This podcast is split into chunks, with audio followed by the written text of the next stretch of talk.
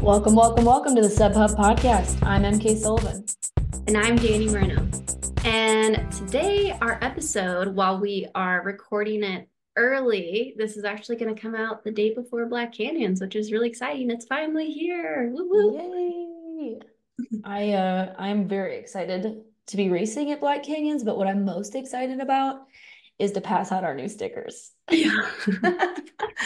I told, I think uh, Corinne messaged me the other day, and I was like, I'm gonna be handing out I Run Sub Ultra stickers like on the start line of my first like long ultra.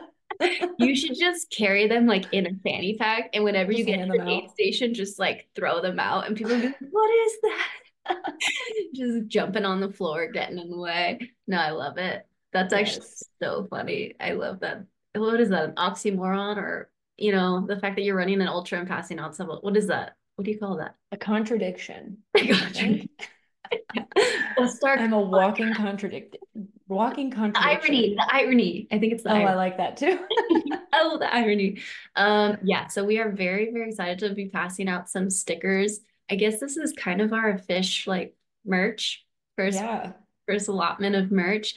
Um, I will also have many, many stickers that our very own MK will have cut by hand. So blood and tears and happiness put into these stickers to be ready uh, for Black Canyons. Yeah. Yeah, so stick them on your water bottle, stick them on your car, give them to your friends. If you see us at Black Canyon, we'll try to have a bag with us at all times so that we can, yeah, pass out a bunch of stickers. Yeah, I should just put a sign on myself too, like ask me. Ask me, sticker. Yeah, or just ask me about my stickers. ask me anything, but actually only ask me about my stickers. I love it. Um, Yes. so yeah, we have stickers. Um, another fun announcement. So we hope that you all saw, I guess, kind of backward walking, backwards walking. I don't know how to say that. Right, rewinding it back. Um, hopefully you entered our giveaway. Um, so at this point, we don't have the winner because we are recording this early. Um, but by the time this comes out, we will have our two winners who would have each won a race entry to Loon Mountain Race and Cirque Series Snowbird, a pair of craft shoes, uh, a UAG. I realize it's probably pronounced dope kit, not dop kit. Um, when I looked at it afterwards, dop kit, uh, runner's binder PDF, Grayson Murphy planner. Like, oh my gosh, never second. and some never uh, second. well. Yeah. It's it's such a sick giveaway. So hopefully you had a chance to enter that. We do have plans for more giveaways this year. Um, so just you know, follow us on Instagram if you aren't already. Uh, so hopefully if you didn't get a chance to win this one, you could win the next one. Um, and Yeah, then congrats to our winners, even though we don't know who they are yet. Congrats to our winners. I was kind of thinking it would be fun too to like get some content of them at each race if they do end up doing the double and posting it on our Instagram as like a collab with them. I think that'd be pretty cool. Yeah, I'm into it. Yeah.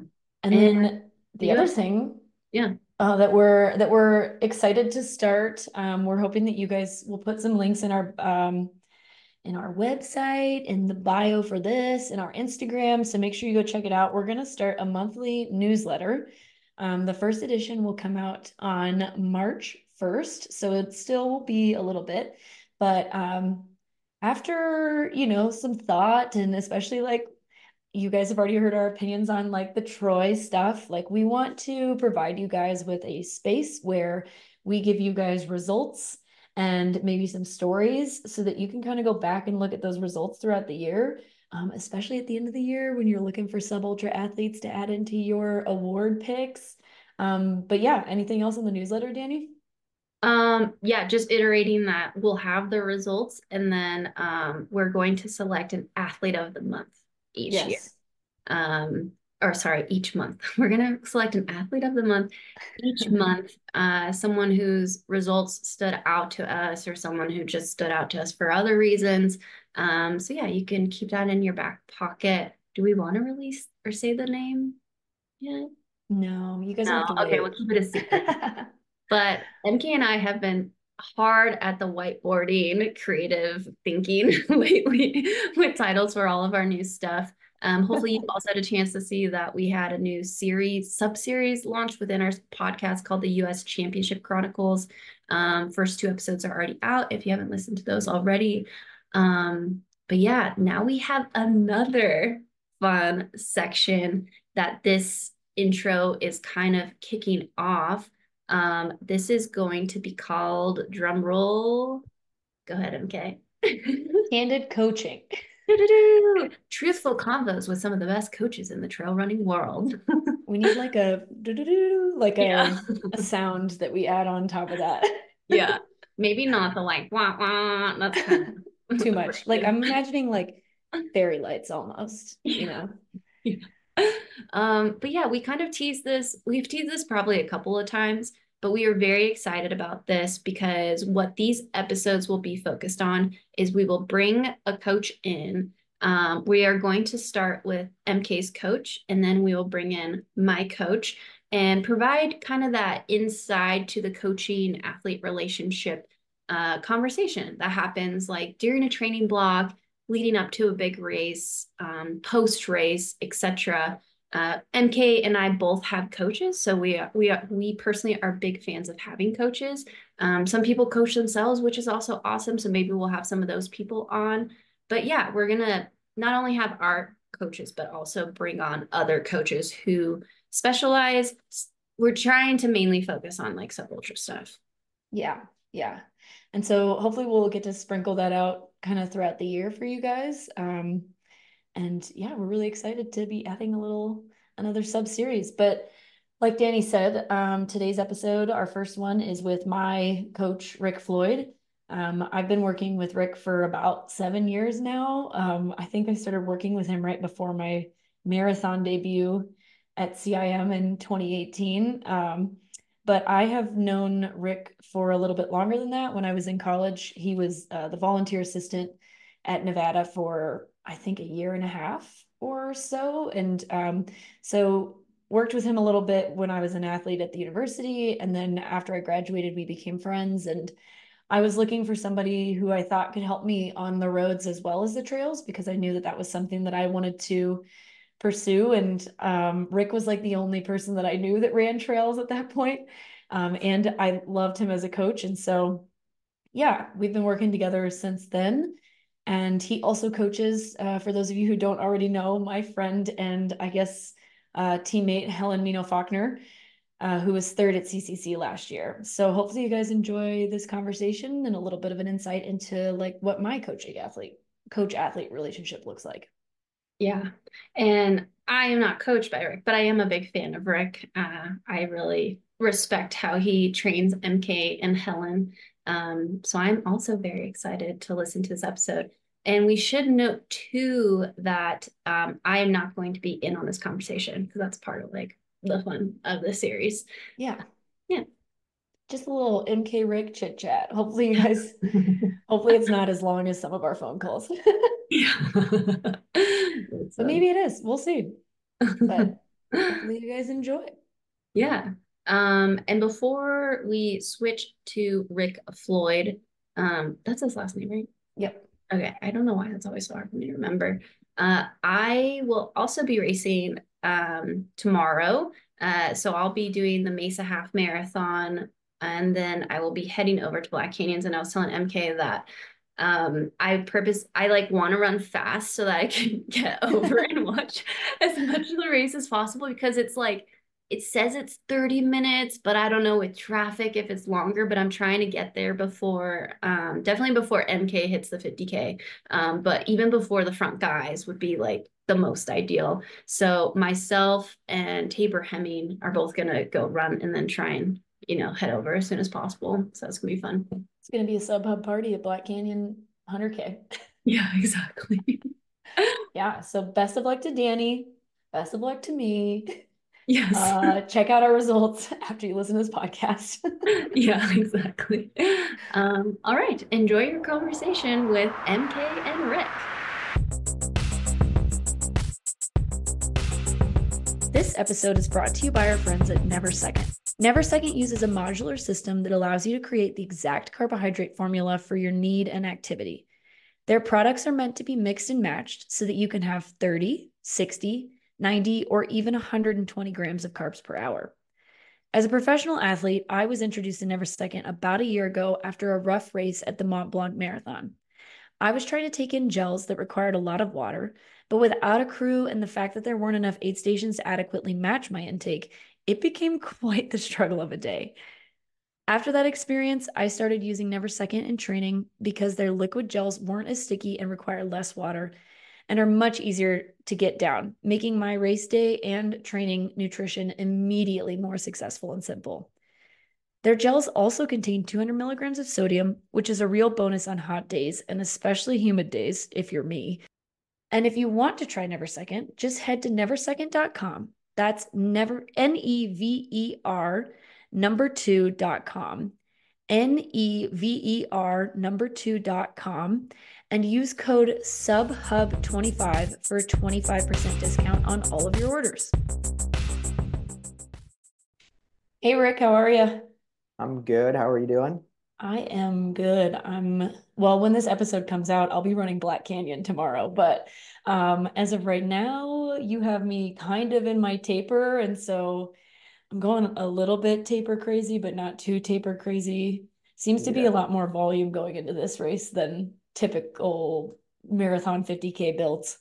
Yeah, we're keeping the volume up a little bit higher this time. Um, and I think that should help too with the the pre-race jitters going into the race. But in general, since it's such a long race, you don't have to be perfectly tapered or or sharp for the race. Um, so you're ready to go. We can we can talk about this later, but I feel like you don't taper me much anyways, so I'm kind of used to it at this That's point. Um, so yeah, we kind of already did an intro of how you and I met, but I feel like we should maybe talk about it a little bit more. What do you remember, I guess, about when or how we met and got this whole thing started? Yeah, so we met. So we were living, my wife and I were living in Bend, Oregon. This is back in 2016. My wife was going to apply to medical school. And so she got into a couple of schools, and Reno was kind of our top choice. And so we decided to move to Reno in the summer of 2016. And at that point, I had decided that I wanted to get into collegiate coaching. So I'd reached out to the head coach at UNR and I just said, "Do you have any openings or any opportunities for me to like come help out?" I don't come from a collegiate running background, so it was kind of a reach, but um, he was willing to interview me, and so it's kind of a funny story. I had actually driven our um, moving truck from Bend to Reno straight to the interview, and like had parked it. And you know that restaurant that he like always takes like recruits and stuff to? Archie's across the street? No, no, no. The other one, like the brick, the the brick Oh, building. Stonehouse. Yeah, yeah, Stonehouse. Yeah. So, so I had like driven, and I like literally drove from Bend and like drove and parked in the parking lot for the interview. It was funny. Um, but yeah, I so I think that's when I once I started working with um UNR, uh, that was your last season, Yeah. and so that would have been 2016, and you were not running cross country, but training for the upcoming track season. Yeah, so I wasn't really around a lot that semester. I was like, I think I was allowed to train with the team like two or three days a week because I was out of eligibility for cross country. So I spent a lot of time on the ditch trail by myself because I lived close to the ditch trail. hmm I that which is probably why like anytime you've told me to run on the ditch trail for this training block, I've died a little bit inside. But uh yeah, I feel like track season um we got to know each other a little bit, but I feel like we mostly became like friends when I started dating Tommy, who was working with your friend Eric Schulte. Yeah. Um, and they started trail running together, and they were trail running with you, and I got all mixed up in that. Yeah, yeah, yeah, yeah. That's kind of how it ended up working out. And then I think once you were done with college run running, and then I decided that I wasn't going to continue down the collegiate path. Um, and then I was kind of pursuing trail running stuff, races on my own. That at that point we kind of we had started to run together. I remember I think that was the first time we ran together like a big trail run. I remember we ran Castle Peak like in August, right before you were gonna have surgery. Yeah. And um, I just remember looking back when like you were hiking one section. I remember telling you like hiking is running too. And it's funny, like looking back on that run, the section that I was hiking, I feel like I would never hike now. Yeah. Like I'm just such a better trail runner, but at that point I was just I thought you were gonna kill me that day. It was it was like a come to Jesus moment for like your trail running career. Oh, for Um, sure. but then I think right right after that, that's when you had foot surgery, right? Yep, I had foot surgery in August of um 2017, and then I had to take some time off. I moved to Vegas like in December of Mhm. 2017, uh, moved in with Tommy, and then kind of was like I came back from that surgery and was like, I'm gonna do track like uh, by myself. How fun. And so I worked with um Jabri Harris, who was the UNLV coach at the time, for like I think I ran the Carlsbad 5000, and that was like my first experience with like post collegiate coaching. And Jabri was great, but training for a track event by yourself is extremely boring. Like without a team, it was just not something that was that interesting to me. So then I had a full crisis, thought that I didn't like to run anymore, told Tommy I was done running. And then he was like, maybe we just like don't run track and we try to do something different. And I remember we signed up for the Silver State half marathon, and that was going to be my first ever trail race. And I was so excited. And then I rolled my ankle, classic MK. Yeah. Um, but then after that, I think was right around the time that you and I started talking about you being my coach. Yeah. And yeah, I remember the our first conversations with it, you were like pretty reluctant at first. And um and I think it's because at that point I was running, I was also working um like at a fitness center. Um and I wasn't coaching a bunch of other runners at that time. I think I was coaching one other lady at the time at the fitness club for some trail running. And um so I had thought about kind of getting coaching. I definitely had decided after the year of coaching UNR, like I did not want to go into collegiate coaching. Understandable. and uh, and it definitely wasn't going to work out anyways with my wife in medical school. So um, that's when I once I started getting into sky racing and I'd race Silver State and I started doing well at some trail races. And I think then that started to give me a little bit of credibility then that I kind of knew what I was doing. And so I think the combination of like my coaching background and and the racing is like, okay, well, let's do a little trial and error. But I definitely remember you being a little bit hesitant and like, "Oh, I'm not really sure. And so it definitely took a little bit for like the buy-in period for for coaching, but so Yeah. far it seems to work. Yeah, so far. I remember thinking like I wanted a coach to train me for CIM because I was going to run my debut marathon and try to qualify for the trials.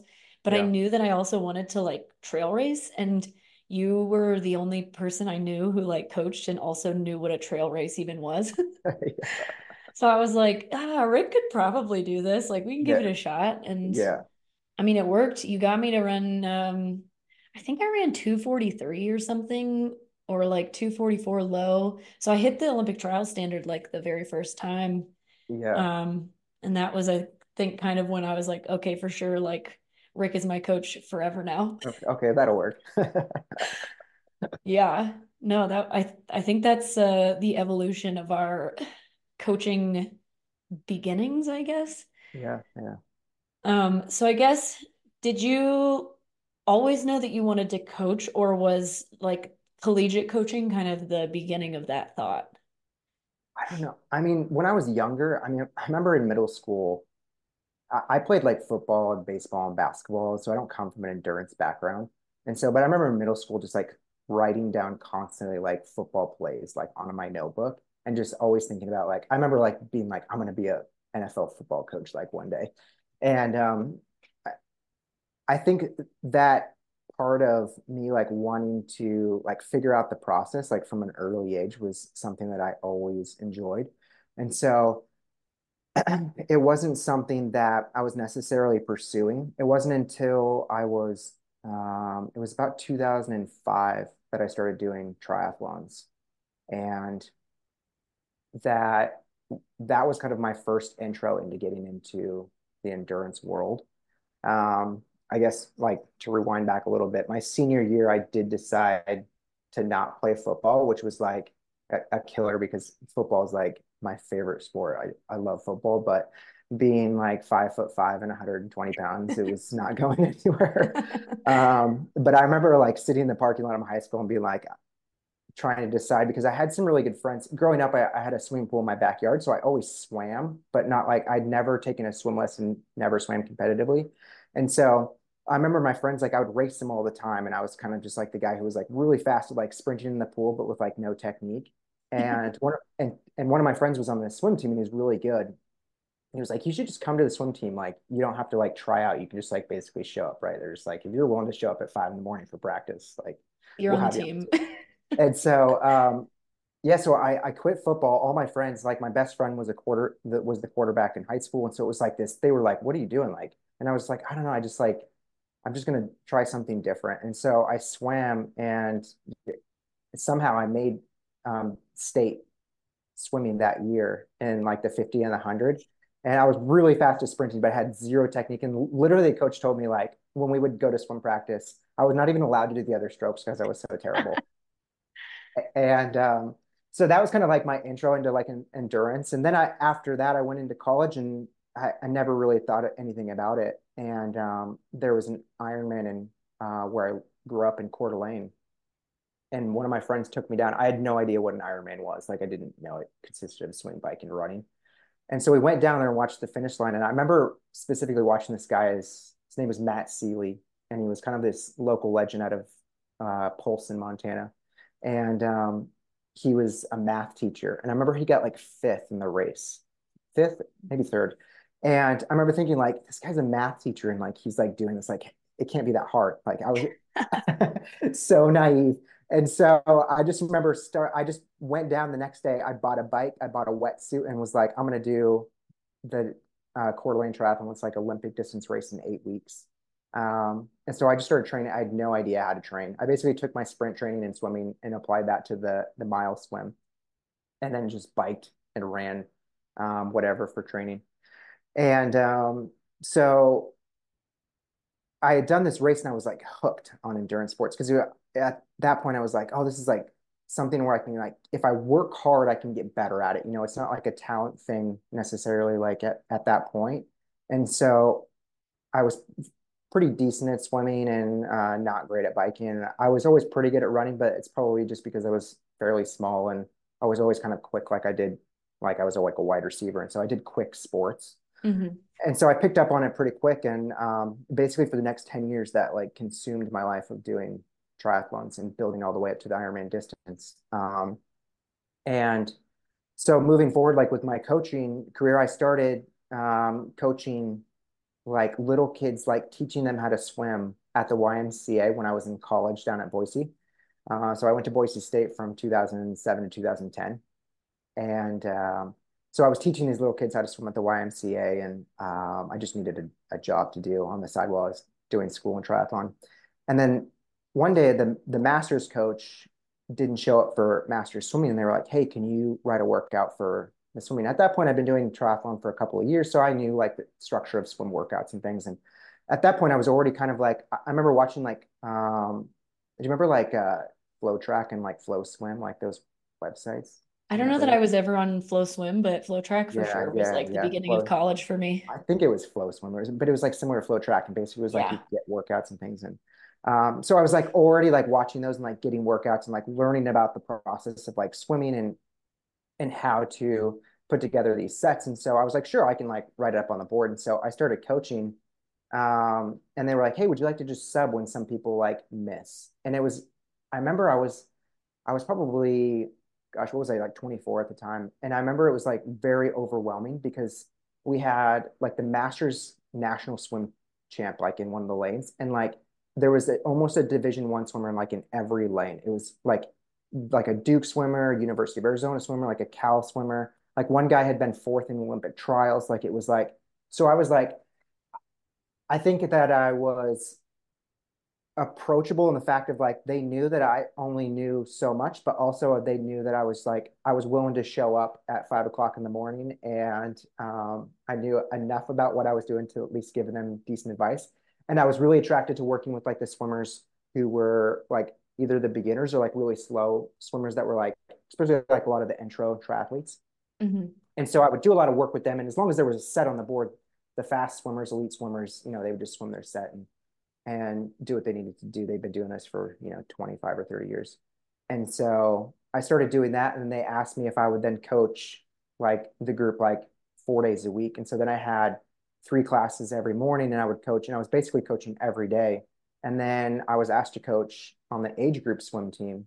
And at this point, and at this point, I had never done like a breaststroke like in the pool. It's it's crazy. Like, but I was like, I was studying, like watching videos, and like the the coaches were teaching me. I was willing to learn everything, and so I think that that the desire to learn the technique and really try to figure out what it was and like how to get better at it, and especially coming from where I was, I knew like as a swimmer who didn't grow up swimming, it I was more relatable to a lot of people, and so they found yeah. that easier for me to explain ways because it wasn't like you were just this person who grew up like a little fish in the water. It was like, oh, you just catch the water and and so I think that that helped a lot of people. And so at this point, I was uh, like doing triathlons. I started doing triathlons, and I was like getting like top three overall, like in most of all of the triathlons I was doing, and um, qualifying like for Kona and like age group nationals and things like that.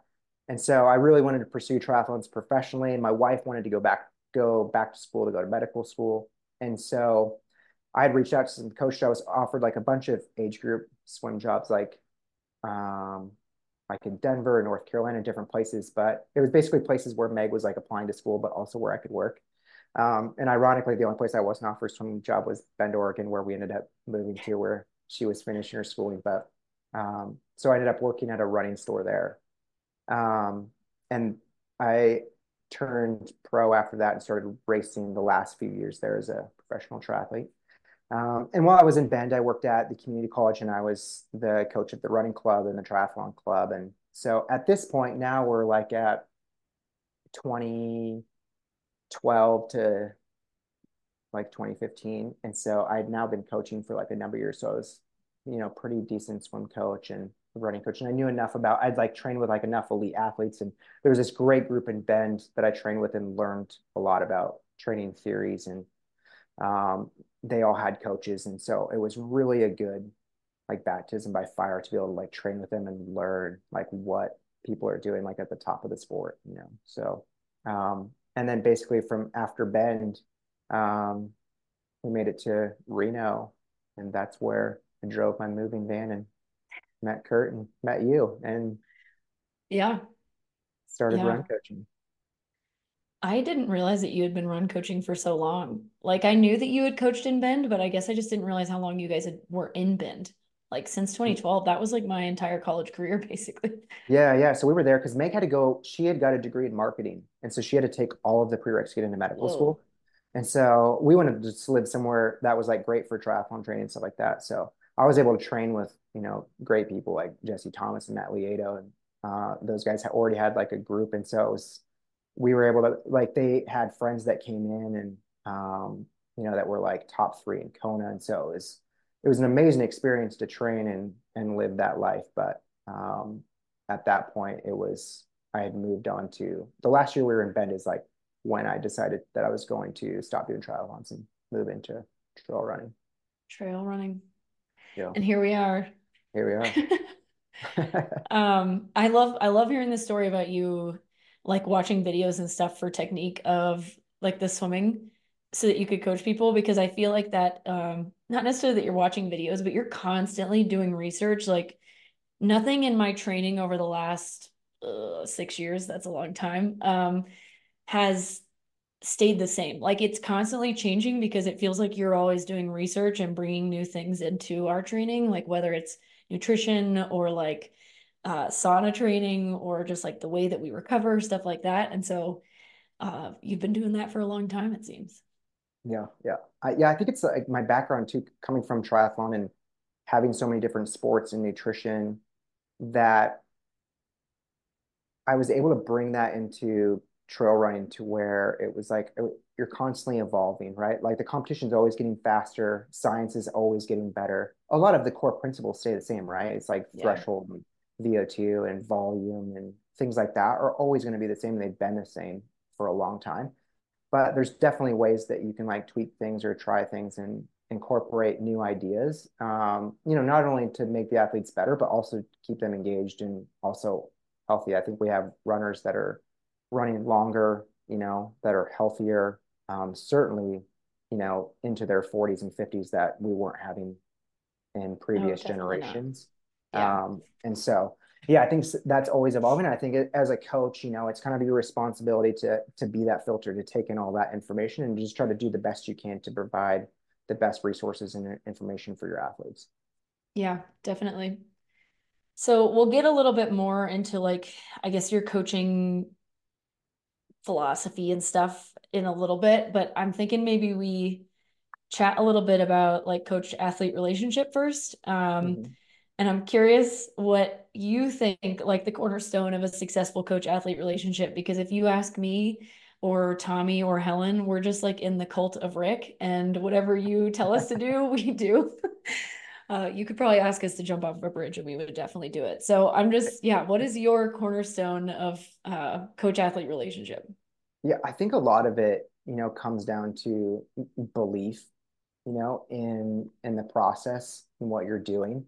And I think once you can get, you know, like I had talked about early on, like you were reluctant. And when you have athletes that are they're not sure to like buy into the coaching, you know, that's the worst thing that can happen because then they're always wondering, am I doing enough? Is this person's doing this? Should we be doing this? And so once you get an athlete to believe in like the process of what you're doing, like to prepare prepare them mentally, physically, emotionally, like for racing, like I think that's when you start to like cultivate this environment to succeed in individually. And so I always try to approach it. Each athlete is different, and however I'm working with an athlete, every person, you know, needs something different in their training, um, in their preparation, um, you know, the style of racing. There's so many different variables. And so I really try to like individualize and have different relationships with each of my athletes. And they'll, I always tell athletes like when I first start working with them, like the better that our relationship becomes, the better that you will perform and the, and the more you'll trust me and, and this whole thing will work out. And so if they can if they can buy into that and believe into it and, and be patient, that's when it pays off.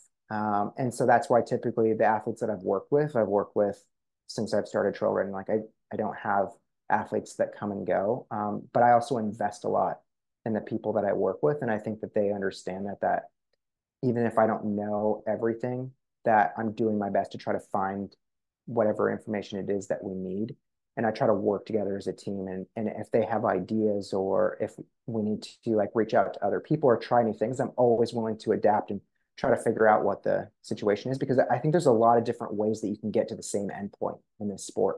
And I, oftentimes, I think these these these coaches or or programs they think like there's one way to train an athlete and it's like you need to do these specific things it's like oh threshold training or you need to do like little bits of fast running or intervals or whatever it is that these coaches you know live and die on. And i think each person can be different. And i i i think if you were able to like lock everybody up and, and train them and have them run 120 miles a week and you know not have any relationships or outside stresses you know we would all train them pretty similarly right? But in the real life we're training real people and these people have jobs and they have relationships and they have family issues. And you know I think what I've tried to do, especially is like working, I typically work with like post-collegiate athletes. Uh, it's like the group that I enjoy working with the most. A lot of that is my background. Like I worked in student events and student clubs um, for the last decade. And so I really enjoy working with that group, but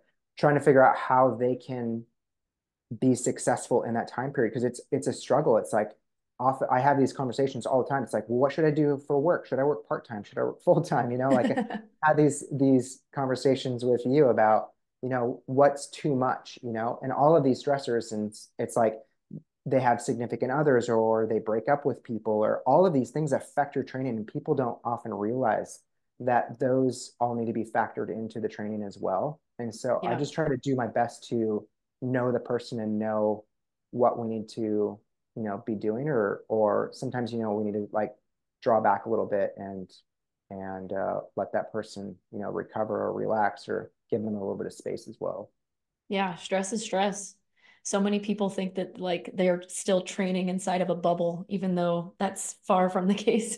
Whether they yeah. have a coach or not, they're like, oh, like my, you know, grandpa passed away, like everything's fine. And it's like, no, like that's yeah. not okay. Like it's okay for that to like take out a chunk of time in your training or yeah.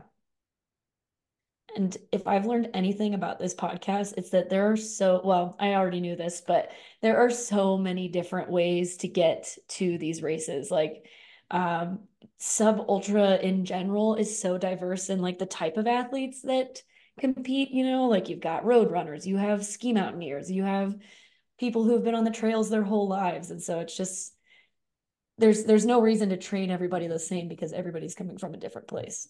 Yeah, it's so true. And I mean, even Helen and I, and uh, you know, we talk about this a lot, and Helen said this on a couple podcasts. Like Helen and I come from the same exact background. Like we were literally on the same college team, like both ran track in college and in high school, and yet you train us wildly different. yeah, it's, it's funny. It's like I remember when I first met you, like you were like the alpha of like mm. the team I remember like you weren't even around and your presence was there like as a team. It was like, who's this Emkay person, right? And so you were just kind of like this this unicorn that existed that I hadn't met yet when we first came on because you were doing cross country. And I remember Helen was like this very quiet, like shy, like almost like kind of timid person. And so she was like, she just kind of like kept herself, like did her thing, whatever was like required. And I just remember her having like this relentless like attitude, like I remember the coach just telling her like, just stick onto this person's like hip, like in a race or something. That would be like the strategy. And it was like so effective because she was yeah. just like, sure. She was just like, just like, uh, would do whatever the coach told her to. Where you were like more systematic and you were like very, you would like come from like a lower mileage and like built up through college and like done the really, I felt like successful way of doing college yeah. mileage, you know? And so I think that that point you had kind of established that that aura like within the team that like you knew what you were doing and you were very like calculated and and and were... Kirk and I like collaborated on a lot of my training and racing at that point because I did like I wanted to know more about how to like train people. Yeah, yeah. And so I think that you know like when I go to like coach both of you, it's like you said it's very different. It's like mm-hmm. I have the same same principles, right? And we do similar things, but just we do them in a different fashion. And and two, you guys, even though you guys live close, you guys do live differently. Like she gets substantially more snow, and so you know she tends to do more skiing, but she's much more of like an adventurous. I want to go out and kind of like suffer or do these hard things and like test yourself like mentally and physically. Where you you come from more of like the track or like marathon mindset. It's like, give me these sessions, like I need the numbers, like let's get this all dialed in. And then that gives you confidence to race, you know, where it's like if if I did that to Helen, it would just like squash her, right? She's like, she needs the freedom, she needs like a little bit of space. Like sometimes we do things like that are a little bit like free spirited, but for her, she she gets confidence and enjoyment out of that. And so you both end up like at the same spot, but like yeah. coming from two different training methodologies. Yeah, I am very grateful that like you coach both Helen and I because like you said I am very systematic. I have I like to like feel a certain way going into training and one of the things that I think I would not have ever gotten past if Helen wasn't also a part of the team is uh like letting go of mountain long runs. Because there have been several times where like your plan just gets totally derailed and I that used to like really mess with my head. Like I'd be like, well, I didn't get the work in that I was supposed to get because there was snow here or whatever. And the more I hang out with Helen, the more I'm like, it doesn't really matter. like yeah, you're yeah. still out there for a long time. You didn't need to like get the exact workout in if you couldn't get it in. Yeah, it's like if you could just zoom out a little bit and be like, okay, what are we really trying to accomplish here? And it's like one day does not make the training cycle, you know, like for that month, for that year, and like what we're building to ultimately over time. Yeah. And as a coach, I tell people that all the time. But as an athlete, I'm like, but is that true? yeah. It's it's easy to say, harder to do, right? Yeah, definitely. So I'm everybody on this podcast or that listens to this podcast knows that I mostly run sub ultra races. Like the most I run is um 50k. OCC will be my would have been my longest race at 55. Um, but I'm running Black Canyon tomorrow, and yep. I'm just curious, like what were your initial thoughts when I approached you about racing Black Canyon? Probably having told you like two months earlier that I'd never run 100K. Yeah, I think, you know, I always try to never encourage athletes to race longer distances or like push them to. And oftentimes I hold athletes back. I did this with Helen for a long time. She wanted to run 100 miles or, or longer for a while. And it's just, I've seen too many athletes go down an unhealthy road chasing those. And it's not that running long distance is unhealthy necessarily, but you can start to get caught up in, in that race and then you might be doing too much and it's just a lot of pressure. And so I think if you can just like hold back just a little bit, get a little bit of experience in, in some of the other races and distances and you know not race too much or too many long races in a year that can add longevity and years onto an athlete's career. And so I think when you initially approached me, I was surprised in the fact that you finally wanted to, but I think for a while I I had always thought that you would be good at long distance, especially like runnable long distance races, um, just because you've always had good foot speed. You're uh, very efficient, um, and so I I wasn't hesitant to say yes. And I think at that point too, I always felt like we had this big build up at, and at Worlds, and you had this this good race at Worlds, and then you kind of had this like this mental kind of like lag after that, and kind of like what's next, and especially then when you're not able to race, and and you're the back half of your season kind of didn't go as, as the way you planned. Um, I think that you needed something new to kind of like get that spark, and I think sometimes when you're racing really competitive sub ultras, I see this a lot with the really fast races, especially I think in the last two or three years, it's gotten really fast and really competitive. You know, you can you can miss out and you can be, you know, out of the top 10 within a couple of minutes, right? And it's like yeah. it can be so demoralizing. You're like, well, you had a great race. And two years before that, you would have won the race, but it's like the competition is so high right now. The courses, I think, have gotten a little bit easier and more runnable. Um, Definitely. And I and that's drawn in a lot more foot speed to the races. Um, and there's nothing wrong with that. It's just that that's the reality of the situation. So you need to be prepared for it. So I think that's why you're seeing races play out a little bit more like a cross country or a, a track race where it's like, you know, people are finishing in the sequential order that's very quickly. Um, and so I think for you, you kind of needed something to push yourself mentally and and try something new to like something just like a little bit to freshen up the the staleness you'd had from like kind of those similar kind of 50k mountain races. So i was i was excited when you said it. Um, i always want to make sure that you feel like you're actually ready you know so we kind of sit on it for a little bit make sure you're actually really willing to do it. And then i you know i kind of joke with you like even though that you're you're signing up for this race like we're still going to build back up very slowly and you were very very uh, concerned with how slowly we were starting to build back up.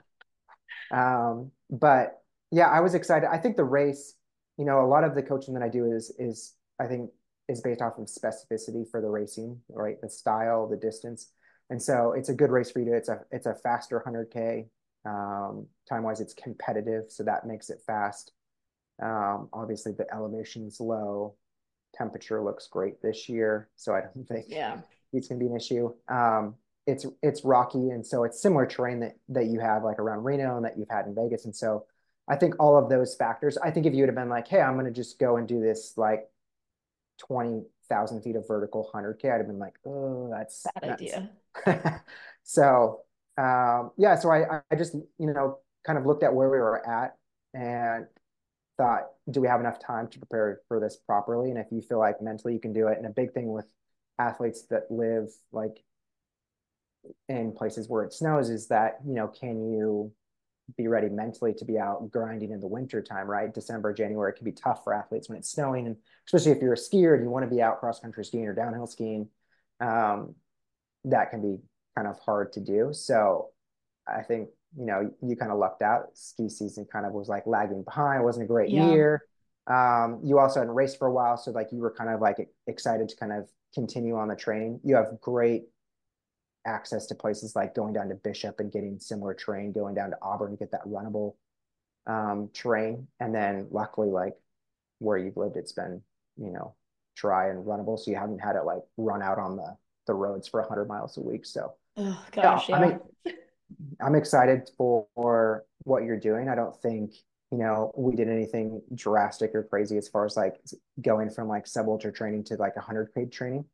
It, typically, elite athletes once they're you're training at a specific level if you're running you know 80 to 100 miles a week it, you it's more about manipulating the volume and the intensity than it is of like oh we need to do any of these like grandiose ideas right? So it's like hey let's add in a couple of like back to back longer runs. Let's back off on some of the shorter sessions. Let's add on some strength um, we worked a lot on the the specifics of that kind of that foot speeding efficiency at like high zone two you know flat yeah. running um, we did like some downhill stuff. So just the specifics, like the demands of what the race requires to make sure you're prepared for it. But as far as um, the training itself, you know, I don't think we did anything other than just extending some of the sessions or or weekends, the volume. Yeah, I think a lot of people would imagine that like training for, you know, uh, Mont Blanc Marathon and training for Black Canyon are going to be like drastically different. And I guess in some ways they are because I'm not getting as much vert in a week. Like I'm maybe getting 10,000 feet as opposed to like 20 to 25. Um, but like my volume has been pretty much exactly the same as it normally would be. Like I'm somewhere between mm-hmm. 90 to 100 miles a week, but instead of it being like spread out, it just seemed like my week, it was more focused on the weekends instead of mm-hmm. like, you know, usually I, I run the same mileage, but my, I'm not doing 50 miles in two days. Yeah. Yeah. Yeah, and what I mean, one session that I have you do that I, I love to do for longer races, really anything over 50k is is doing those like mountainous hilly runs on like a Saturday and then the runnable runs on a Sunday. Um, you know, and for you it might be 20 25 miles each day, so it's like close to race distance. And I think that that really helps of you can do some efforts like on Saturday, whether it's like uphill or downhill. And then Sunday you can get used to running on tired legs, but also making sure that you kind of have that efficiency and turnover for the distance. Um, and that seems to work really well for runners. And I've even used that for like back to the pack runners. It's a, an effective session as long as you're able to like build up to it appropriately. It, it works pretty well. And then, you know, we added on some of those like big singles. I think I think you have to, if you want to be competitive, you certainly need to run, you know, that that 25 to 30 mile range for one run, you know, at, at like a with either race pace efforts or some specificity in order to really do well with these races. Um, and so we just kind of mixed those in and made sure that you were handling the volume and the load and not picking up any any any niggles or injuries and yeah so that kind of uh, gets us to i guess the taper section of this that uh, I mentioned earlier, you don't really taper me much typically. Like, and I think it started, correct me if I'm wrong, but like r- before Broken Arrow in 2021, I had mm-hmm. gone to a race in Sweden and absolutely eviscerated my ankle. and then uh, Broken Arrow was like six weeks later or something like that. And so we did, we basically did a reverse training block in a way where you had to like build me up into Broken Arrow and mm-hmm. instead of like tapering me down because I had to take two weeks off and then I was like kind of on the treadmill and then on the trails and um so in my head that's when the short taper started but I'm wondering like why you don't taper me as much. Yeah, so I mean I think people need to know the background first. You have this innate ability to like roll your ankle like 3 to 4 weeks before almost every race. Like terribly. And so it always puts me in this position of like, right as the peak of training is happening, somehow you roll your ankle and, and put us in this position of like, okay, how do we get to the race now? Um, and so I've actually found with with injuries specifically over time that these almost reverse tapers have been really effective for athletes getting back into races. It's almost like getting a little bit of that fatigue out and then building the mileage back up. One, I think it, it gets rid of a lot of that. Am I doing enough jitters, like worrisome before the race? And then also, I think you can maintain a fairly high aerobic volume going into the races as long as you've been able to sustain that over time. and it doesn't affect your racing. I think where you have to be careful with is things like the downhill, like the eccentric loading or, you know, too fast at intervals or how you mix the mileage up with those maybe one to two weeks before the race. But yeah, I think you can carry fairly high mileage going into these races. So yeah, I think at that point, we had tested out a few different theories because everyone responds differently. Some people do really well with like with these big tapers, and some people do well with not tapering at all. And so it's like it's very individualized, and it's also not just like, oh, I did well at this race because I did this, right? And so we have to try to like not draw these tangents, like because you did so well at this race. And so what I try to do is look over time, okay, like when we build through maybe some of these races that were like B races or like not, how well did you race? How were you feeling going into the race? And then how did you actually race, right? And so yeah. over time, we started to see, okay, if we maintain the volume and then cut back on some of the intensity and just add a little bit like right before the race, you seem to perform better. And so we just sort of maintain that. I also think too, like if you have a lot of these like ups and downs constantly in training, you tend to have a lot of like ups and downs in races. And so it's like, yeah. oh, I felt great this race and not this race. And so I feel like if you can kind of maintain that over time, not only getting the benefit of maintaining that mileage and volume, you know, over years is is what makes people racing uh, race so well once they get older.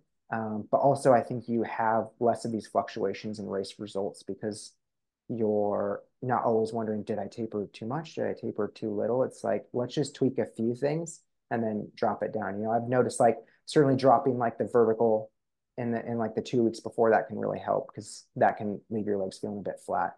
Um, yeah. So little things like that that we can adjust to help. Uh, you know, like uh, Helen's kind of the same way. I have her do typically I have her do like really big runs right before a race, um, and so she, oftentimes like s- six days out from the race, I think like I don't know if it was like Broken Arrows Speedgoat, might have been both, but she was running. She would do like twenty milers before the race, and so I think is one, you have to have a lot of trust in your athletes knowing that they're not going to do too much in that time, right? And so that's another thing is like having that trust in the athlete. It's like, okay, if I tell you to do this, can you actually control yourself during, yeah.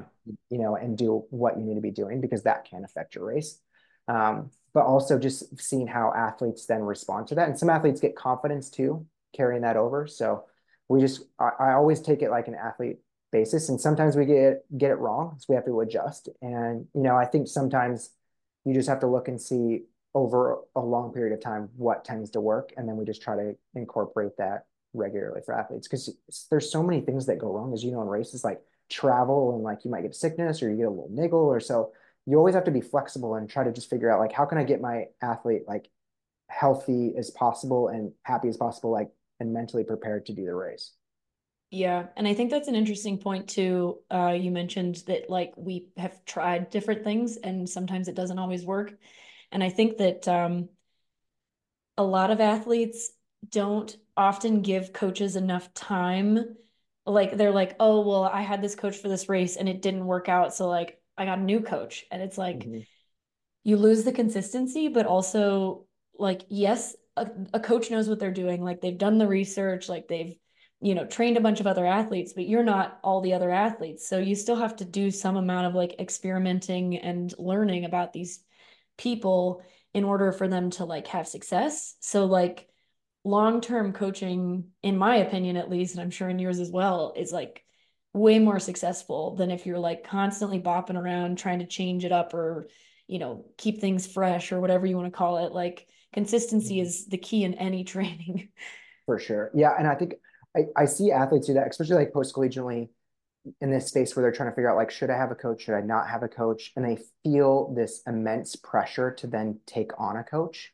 Yeah. And I think oftentimes they compare tra- trail running to the way like the collegiate system works. And they're like, oh, I have this like finite time to like get a contract and like win races. And you're, and more oftentimes, if you just like develop this relationship with a coach, oftentimes it's like the fit. You know, I have some athletes that approach me that I haven't worked with that I have.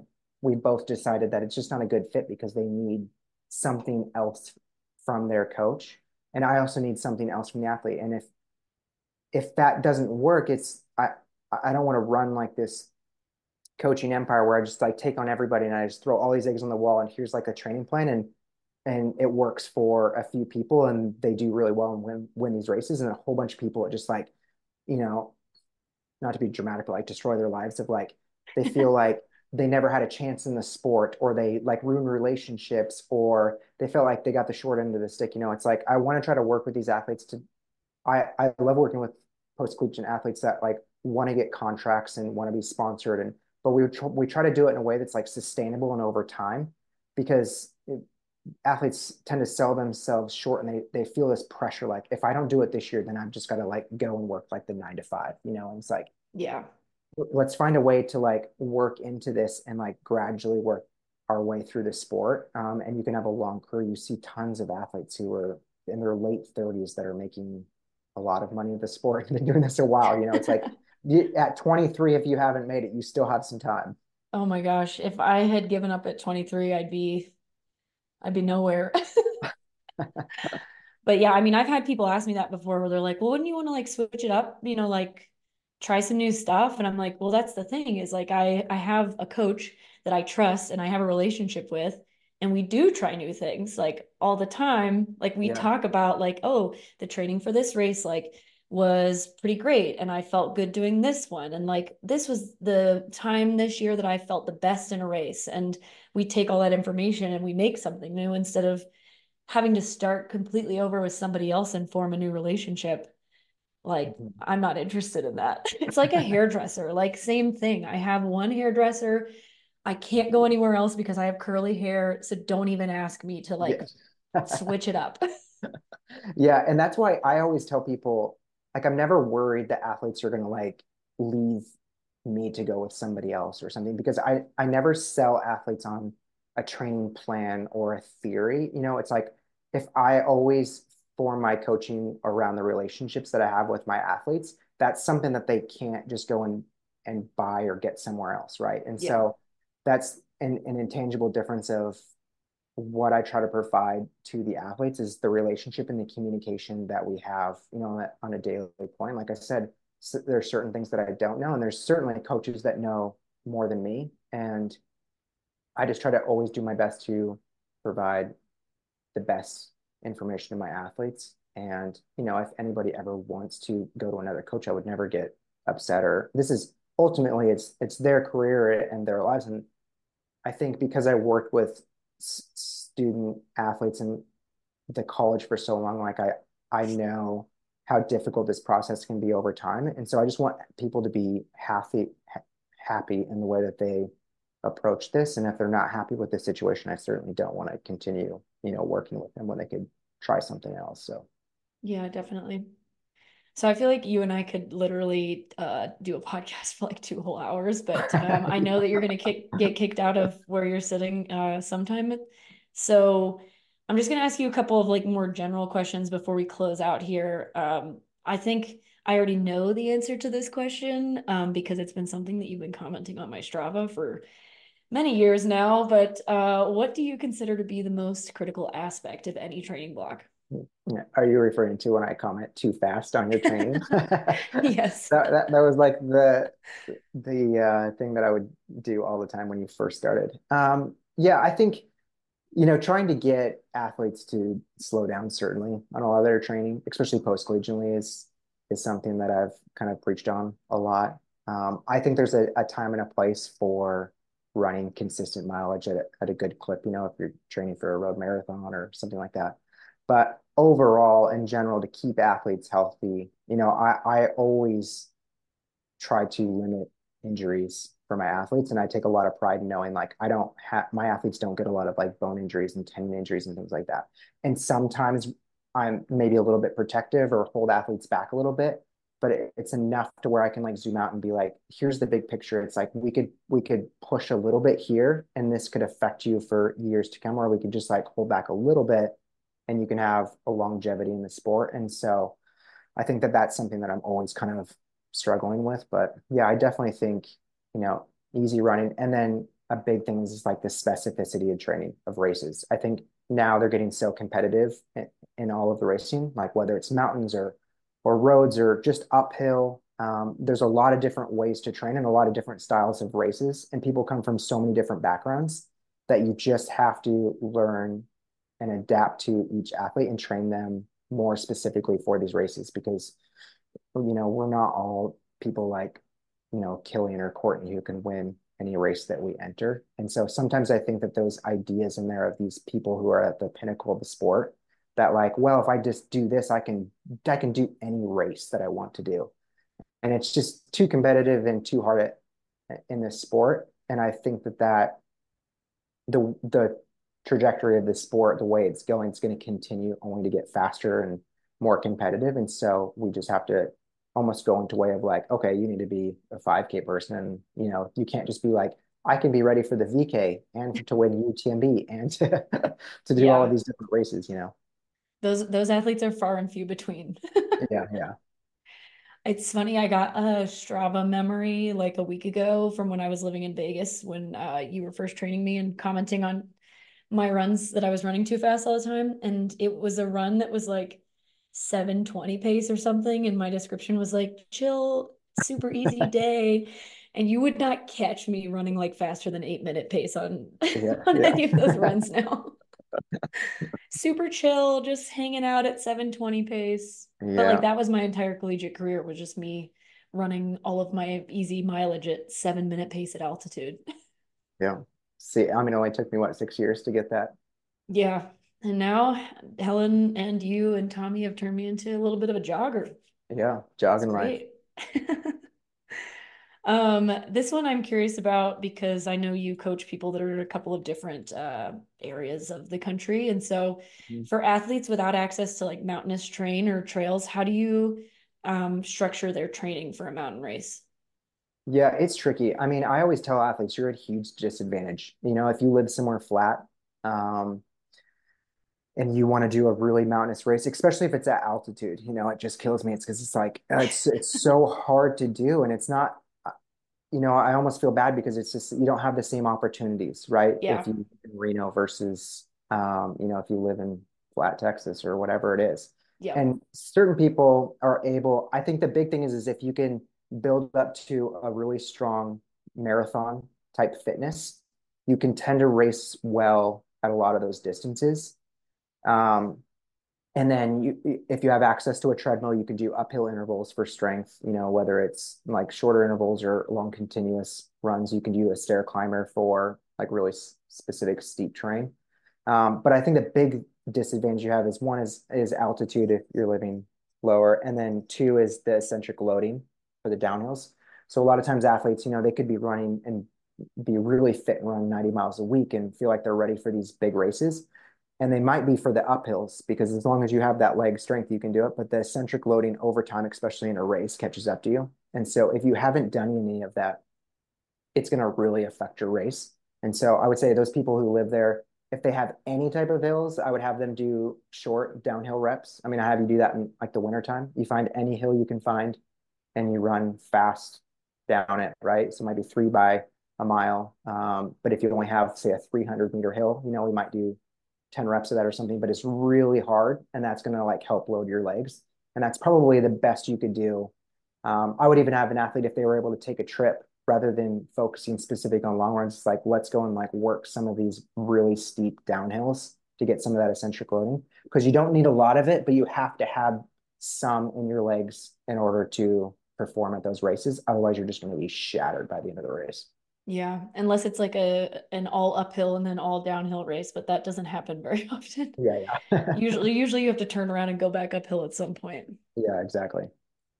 Um, and final question for you is which coach, if any, has had the most significant impact on your approach to coaching? It could even be your high school football coach. Oh gosh. Iron. So here's an interesting bit is my high school football coach is now the University of Nevada football coach, Jeff Choate. No way. Yeah, he was my football That's coach. crazy. um, so he was a hard-headed, very strict, tough coach. Um, but anyways, as far as running goes, um, people that I I tend to be really diversified in like the type of people that I look up to are the coaches because of coming from triathlon. So most of the coaches that I knew originally, you know, um, were guys that I trained with, like Matt Dixon, who worked with Jesse Thomas, and um, there was a great swim coach in um, LA um, that started Tower 21. His name's Gerry Rodrigues, and he's like a world-renowned swim coach. I really like the way that he. I went down and worked with him for a week one time, and I just I just had emailed him and said, "Hey, can I come down and come?" And like he just was like, "Sure, yeah, come down and swim with the group."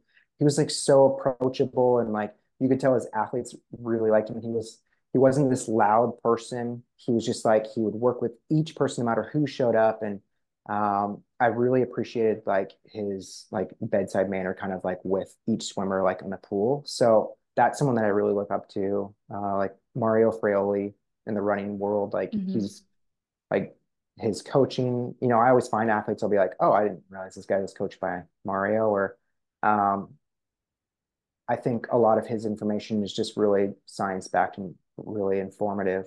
He's great at writing, so I love to read anything that he writes. Um, he's just like a wealth of information. His podcast, uh, and then just like research people like Stephen Seiler, you know, uh, out of Norway, he has tons of great information. All the Norwegian training is all the rage, right? Um, and then um, a lot of like the coaching mentality stuff I get from Nick Saban, the Alabama football previously. Previous.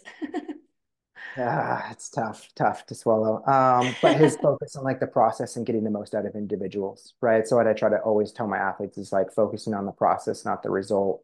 Um, you know, like be happy and healthy, like in the training, because like racing is such a small percentage of what you do. I, you know, your husband, Tommy, he calculated one time it was like one yeah. of all of his uh his activity was racing. And yeah. I was like, listen, if you're not happy in the 99%, right? And you're, you're doing all of this training and you're miserable just to be happy for this 1%, like it's not a way to live. So let's find a way to make this, you know, most enjoyable. And then if you have a few bad races, well, it's only, you know, 1% of your, your total activity for the year. So it's, it's not really that bad. So yeah, focusing on the process and getting the most out of individuals, um, each person is what I try to do. So those are kind of people that I look up to. I'm always reading about whatever new research articles and and people and you know any information I can dig up or science things. I try to do like peer reviewed stuff. Try not to get too caught up in like the fads and look at kind of like the trends over time versus like oh what's the latest you know workout to do that everyone's doing this year type thing. Yeah, let's all do double threshold all the time. Double threshold is it, right? yeah. I, I remember when Tommy did that uh, math on his Strava or whatever, and I think he found out that I had run like like my races were like seven or eight percent or something of my year. He's like, "You race too much." I was like, "Whatever, dude." you would. yeah, I'm. I just like to race. Tommy likes to train, and that's just who we are. yeah, we we just got to make everybody happy. Exactly. And actually, I thought that was the last question, but Danny put a question here uh, that I have to ask you, which is from your perspective, should I consider accepting a golden ticket if I'm if I happen to race myself into one tomorrow? Oh gosh. Um because I've already said on at least two podcasts that I'm not taking it. So I know, right? So this was never a thing. One, I never like to have athletes just like spring up and be like, "Oh, let's just do a golden ticket." Like, quick side story. Like when Helen raced CCC, I didn't even know it was a golden ticket race because mm-hmm. it wasn't consideration. I already told her like you are not racing Western states yet, type thing. So she, we didn't even think about it.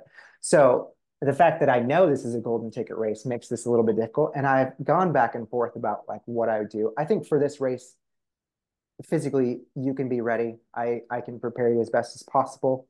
Um, but I think for these type of races, you have to be mentally prepared. Um, and I think uh, they're going to kick me out in 10 minutes, the library. Perfect timing.